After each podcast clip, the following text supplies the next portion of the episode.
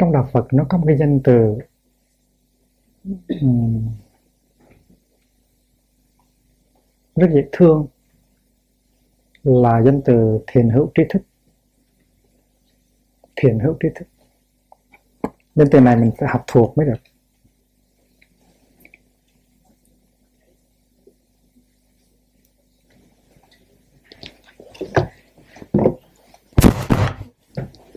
Kalyana Mitra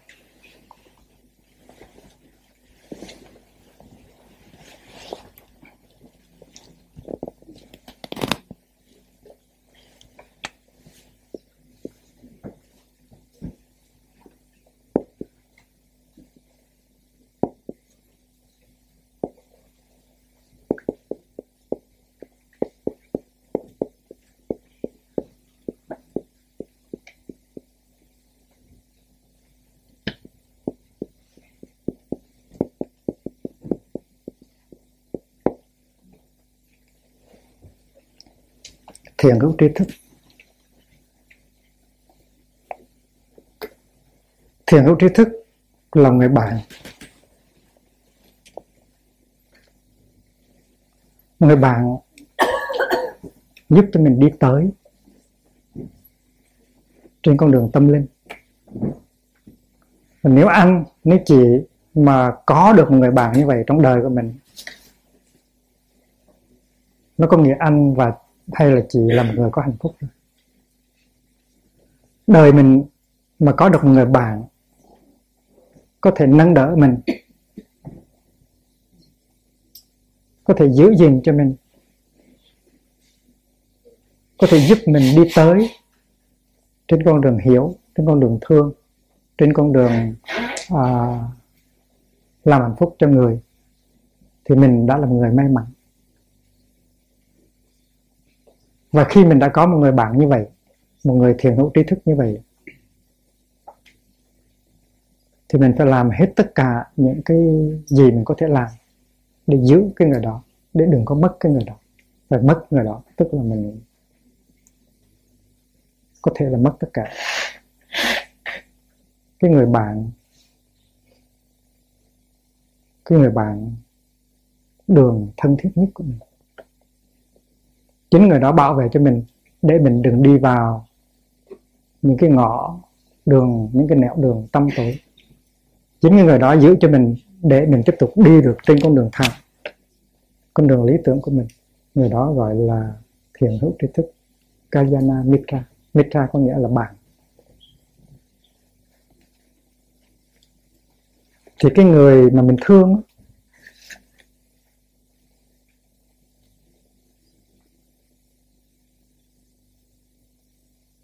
nếu cái người mình thương lại là một người bạn như vậy, thì là mình rất là có phước.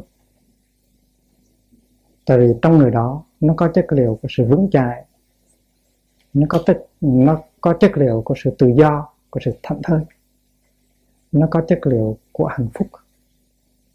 Và vì vậy cho nên được đi chung trên con đường tâm linh, con con đường đời với người đó là mình đã có hạnh phúc có thể là mình đang có một người như vậy, một người thiền hữu tri thức như vậy. Nhưng mà có thể là mình không có nhận diện được là mình đang có. Mình có thể lơ là, mình có thể sơ suất, và một mai mình có thể đánh mất người đó một cách rất là dễ dàng. Cho nên mình phải rất cẩn thận để đừng có đánh mất người bạn thiền hữu tri thức của mình. Có thể là quanh mình nó có một người như vậy, sẵn sàng để làm người bạn đường cho mình. Sẵn là sẵn sàng để ờ, nâng đỡ, để bảo vệ, để yểm trợ cho mình. Nhưng mà mình chưa có an trú trong hiện tại. Mình chưa có hai có hai con mắt sáng, cho nên mình không biết rằng cái người đó có mặt đó. Và nếu mình trở về trong giây phút hiện tại, nếu mình nhìn quanh, mà nhìn cho kỹ thì mình có thể khám phá được rằng mình có thể đang có đang có một người thiền hữu trí thức, quý báu. Và khi mình nhận diện rằng đây là người thiền hữu trí thức, quý báu của mình, thì mình có rất nhiều hạnh phúc và mình tâm tâm niệm niệm. Mình sẽ không bao giờ làm một cái gì hay nói một cái gì để cho cái người này biến mất đi trong cuộc đời của mình. Điều này rất là quan trọng. Cái hồi mà thầy đang còn trẻ làm sa di, thì học ở trong quy sinh cảnh sách thầy đã được nghe cái câu nói rằng là người sinh ra ta là cha mẹ.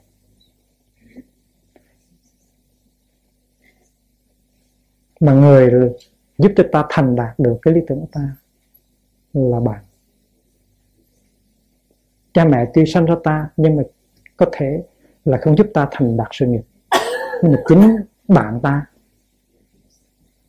bạn ta, người người người thiền hữu tri thức kia chính là người giúp ta thành đạt được.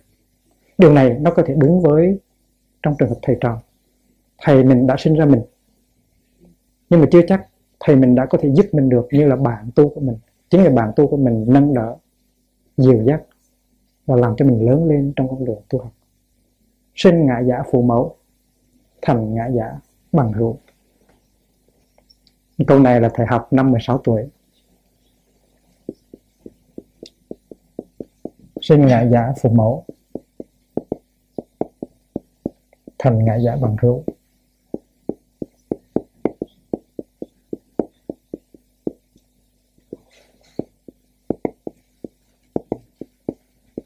Và thầy cứ nhớ hoài nhớ hoài ta có thầy biết rằng nếu mình đánh mất cái người thiện hữu tri thức của mình có thể là mình đánh mất cái cuộc đời tu học của mình. Do đó cho nên mình phải hết sức là cẩn thận. Trong kinh lăng nghiêm trong kinh hoa nghiêm có nói rằng cái người thiện hữu trí thức á, trước hết là cái người có thể giúp mình giữ được cái bồ đề tâm của mình.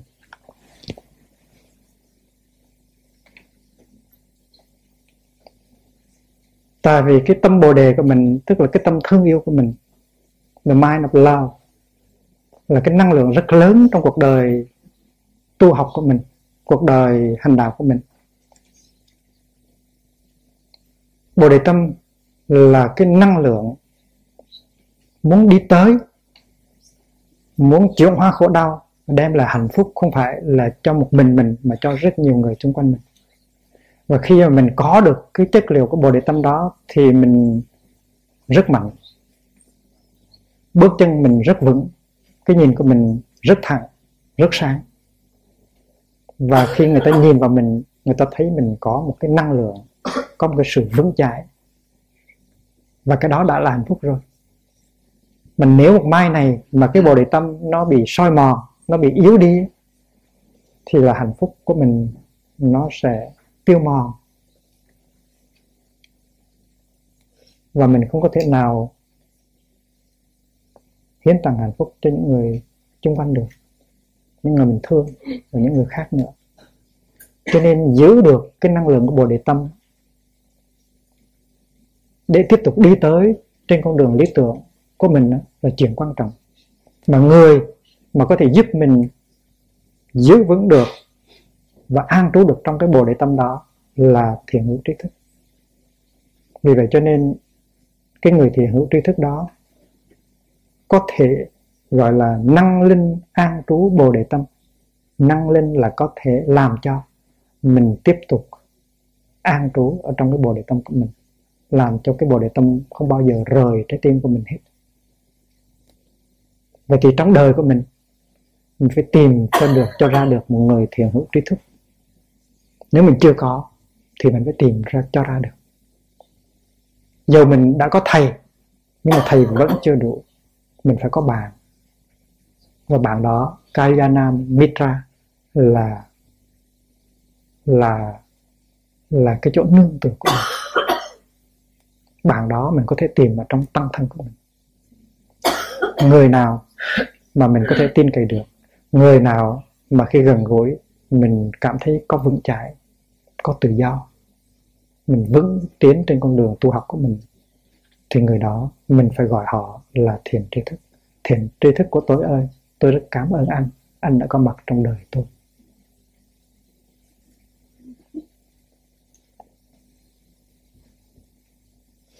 Một người thiền tri thức theo kinh Hoa Nghiêm, là một người giúp cho mình làm lớn lên những cái căn lành ở trong mình. Linh năng tu tập thiện căn. Năng linh tu tập thiện căn là có thể khiến cho mình tiếp tục tu dưỡng, phát triển và bồi đắp những cái căn lành của mình. Căn tức là những cái rễ những cái cái những cái gốc rễ tốt trong mình. Tại vì trong chúng ta người nào cũng có những hạt giống của sự thương yêu của sự tha thứ của niềm vui của uh, trí tuệ của hạnh phúc. Và những cái hạt giống đó nó có mặt trong tâm của bất cứ ai trong chúng ta. Nhưng mà người thiền hữu trí thức là người có khả năng mỗi ngày chạm vào những cái hạt giống đó để giúp cho những cái hạt giống đó nó lớn lên. Mà nếu mình không có người thiền hữu tri thức bên mình, thì hạt giống tốt ở trong lòng mình, những cái thiện căn trong lòng mình, nó không có tiếp tục phát triển được. Cho nên tôi cần tới cái người thiền hữu tri thức của tôi như là một cái cây nó cần tới ánh sáng mặt trời. Mỗi ngày.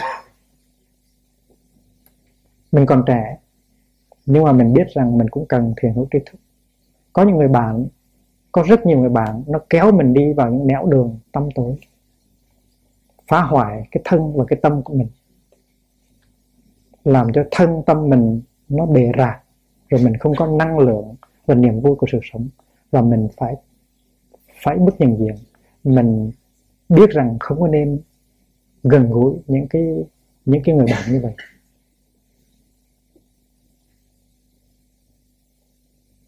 Những người như vậy không gọi là thiền hữu trí thức mà gọi là ác hữu trí thức. Ác hữu trí thức. Và khi mình thấy được một người nào một người một người nào mà mình nhận diện ra là một ác hữu trí thức những người à, à, lui tới quán rượu à, sử dụng ma túy à, à, gia nhập những băng đảng à, nói lời cộc cằn không biết lắng nghe à, bạo động trong trong trong lời nói cũng như trong hành động. Những người đó là những người mình cần phải xa lắm tại vì họ là những ác hữu tri thức. Nếu mà mình mình mình sống chung với họ mình lui tới với họ thì một ngày một ngày nào đó thân của mình tâm của mình sẽ tan tành sẽ tan nát. Mình sẽ khổ làm khổ đau cho mình và cho cha mẹ mình vì vậy cho nên mình phải biết nhận diện ai là những ác hữu tri thức và ai là người thiện hữu tri thức. Mà một khi mà tìm ra được cái thiền hữu tri thức rồi thì nhất định là mình phải bám vào người đó, không có bỏ, không có bỏ nữa. Tại vì sinh ra là cha mẹ, nhưng mà thành đạt, giúp ta thành đạt được cái trí nguyện của ta là thiền hữu tri thức.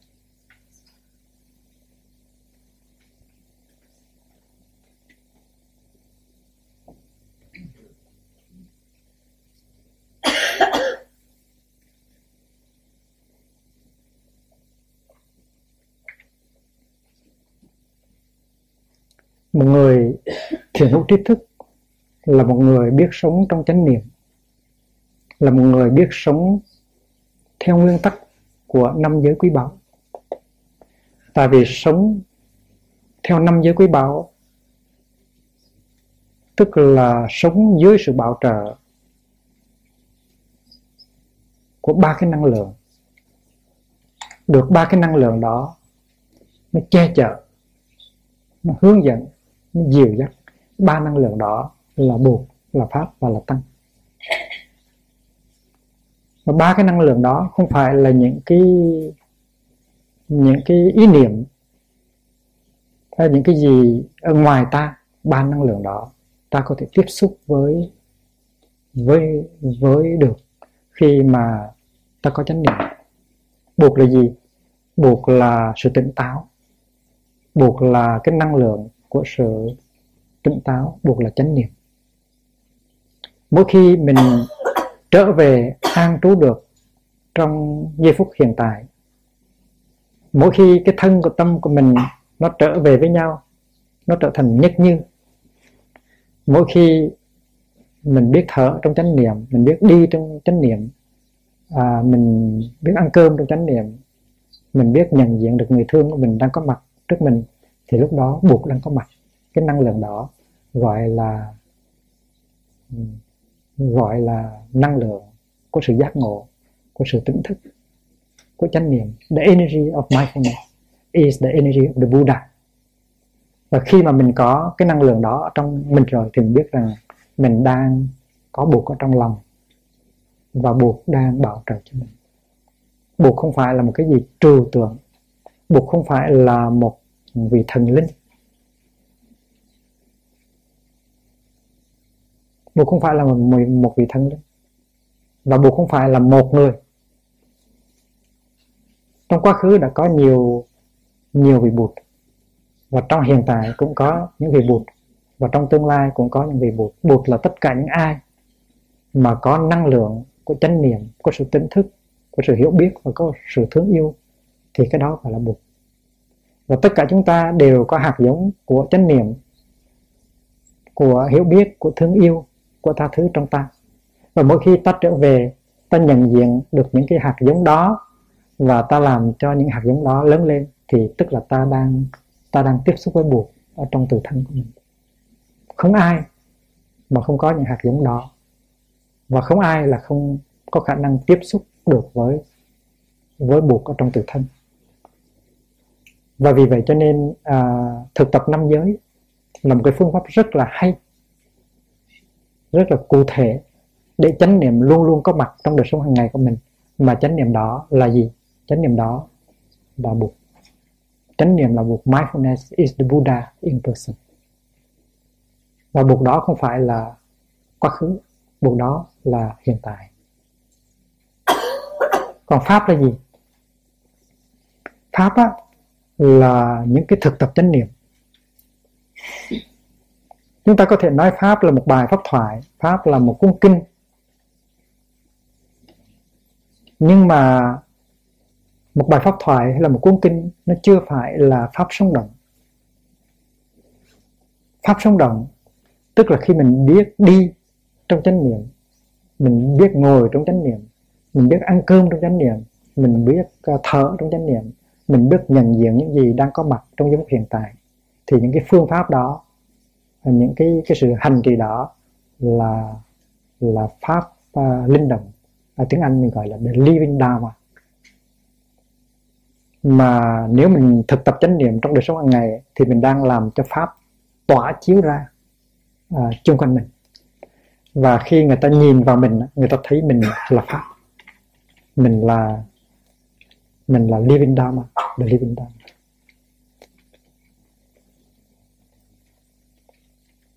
Living dharma không phải chỉ bằng uh, bằng làm bằng âm thanh hay làm bằng hình làm bằng hình hình sắc. Living dharma là nó làm bằng sự sống. Và vì vậy cho nên một người mà biết tu tục tập chánh niệm trong khi đi đứng nằm ngồi ăn cơm giặt áo à, uh, pha trà uh, chăm sóc và thương yêu thì người đó uh, đang là biểu hiệu của cái của cái pháp linh động gọi là the living dharma.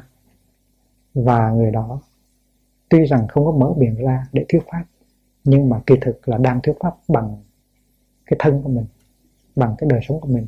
Cái đó gọi là thân giáo teaching by Gia Lầy and not by à, uh, just Dharma talks. Và khi mà mình mình sống như vậy thì mình được cái nguồn năng lượng thứ hai nó bảo vệ. Đó là nguồn năng, năng lượng của chánh pháp. Và nguồn năng lượng thứ ba là tăng. Tăng là gì? Tăng là một cái đoàn thể. Mà trong đó có các thầy các sư cô có những nam khất sĩ có những nữ khất sĩ. Bốn cái thành phần đó gọi là tứ chúng. Là sang sangha mà tứ chúng đó có mặt để làm gì? Để mà chăm sóc một cái đạo tràng, để mà thực tập, vững chãi thận thơi và chánh niệm. Và tăng là một khung cảnh an ninh nhất để chúng ta tìm tới. Và tại vì khi mà tìm tới với tăng, chúng ta có cảm giác được bảo vệ. Tại vì người nào cũng đang thực tập chánh niệm, người nào cũng đi đang trong chánh niệm, người nào cũng thở trong chánh niệm, người nào cũng ăn cơm và làm việc trong chánh niệm.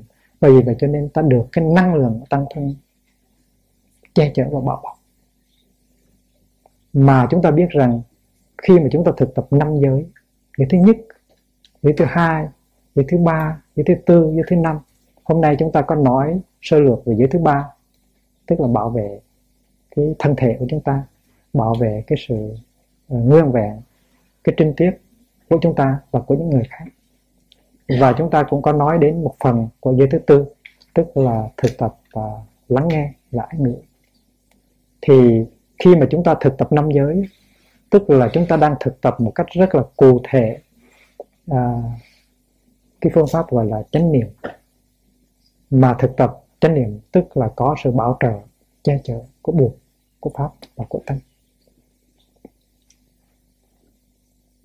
khi mà chúng ta thực tập năm giới một cách vững chãi á, thì chúng ta có sẽ có một cái giới thân rất là lành lặn.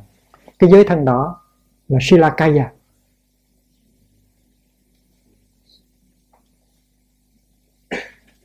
mà cái giới thân đó là chính cái cái nó bảo vệ ta trong đời sống hàng ngày. Khi mà cái giới thân của mình nguyên vẹn á, mình thực tập giới và uy nghi cho nguyên vẹn, thì giới thân mình rất là vững chãi. Và mình có cảm tưởng được che chở.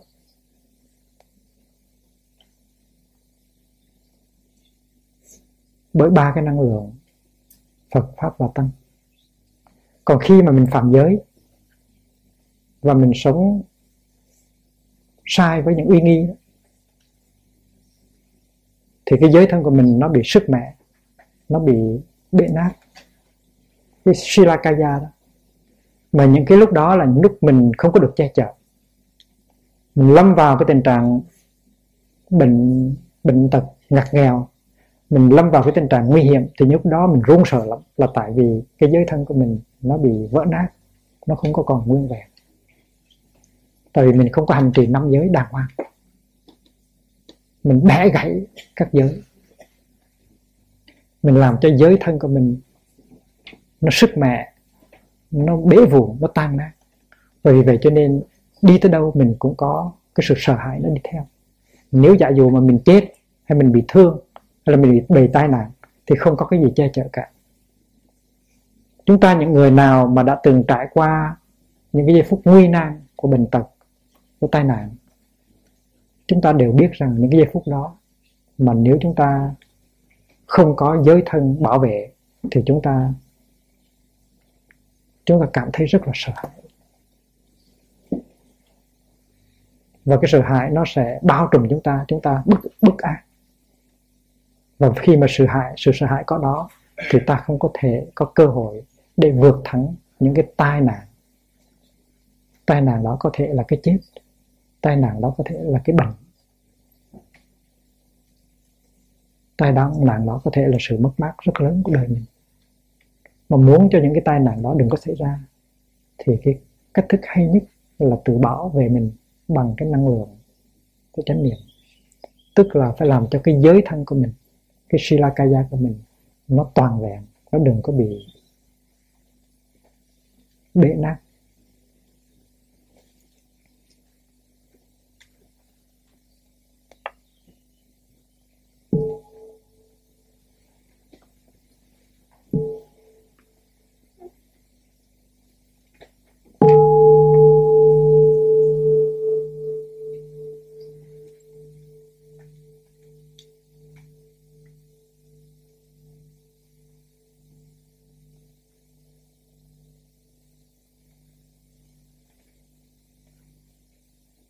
Muốn thành công trong cái sự tu học.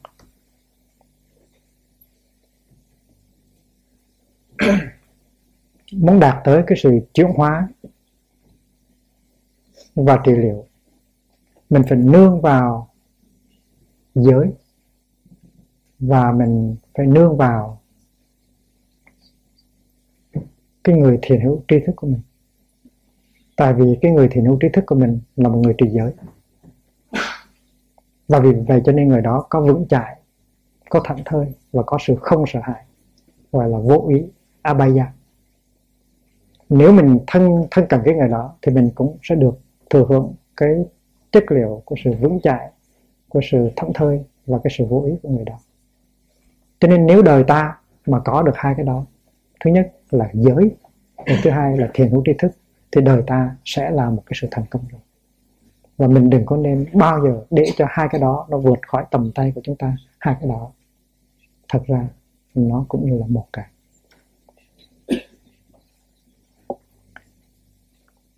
Khi mà chúng ta không có thiền hữu trí thức, thì chúng ta phải tìm cho ra được thiền hữu trí thức. Khi mà ta chưa có giới, ta phải làm thế nào để tiếp nhận cho được giới? Và trong cái liên hệ của ta đối với những người thương nhưng người thương đó có thể là cha ta là mẹ ta hay là con ta. Nếu có những khó khăn nếu có những cái khổ đau thì nương vào thiền hữu trí thức nương vào giới chúng ta sẽ có thể thiết lập được cái sự truyền thông. Chúng ta sẽ dễ dàng sử dụng được ái ngữ. Chúng ta sẽ sử, sử dụng được dễ dàng cái phương pháp lắng nghe. Và chúng ta sẽ tạo dựng được cái hạnh phúc cho gia đình ta và mở đường tương lai cho con cháu chúng ta.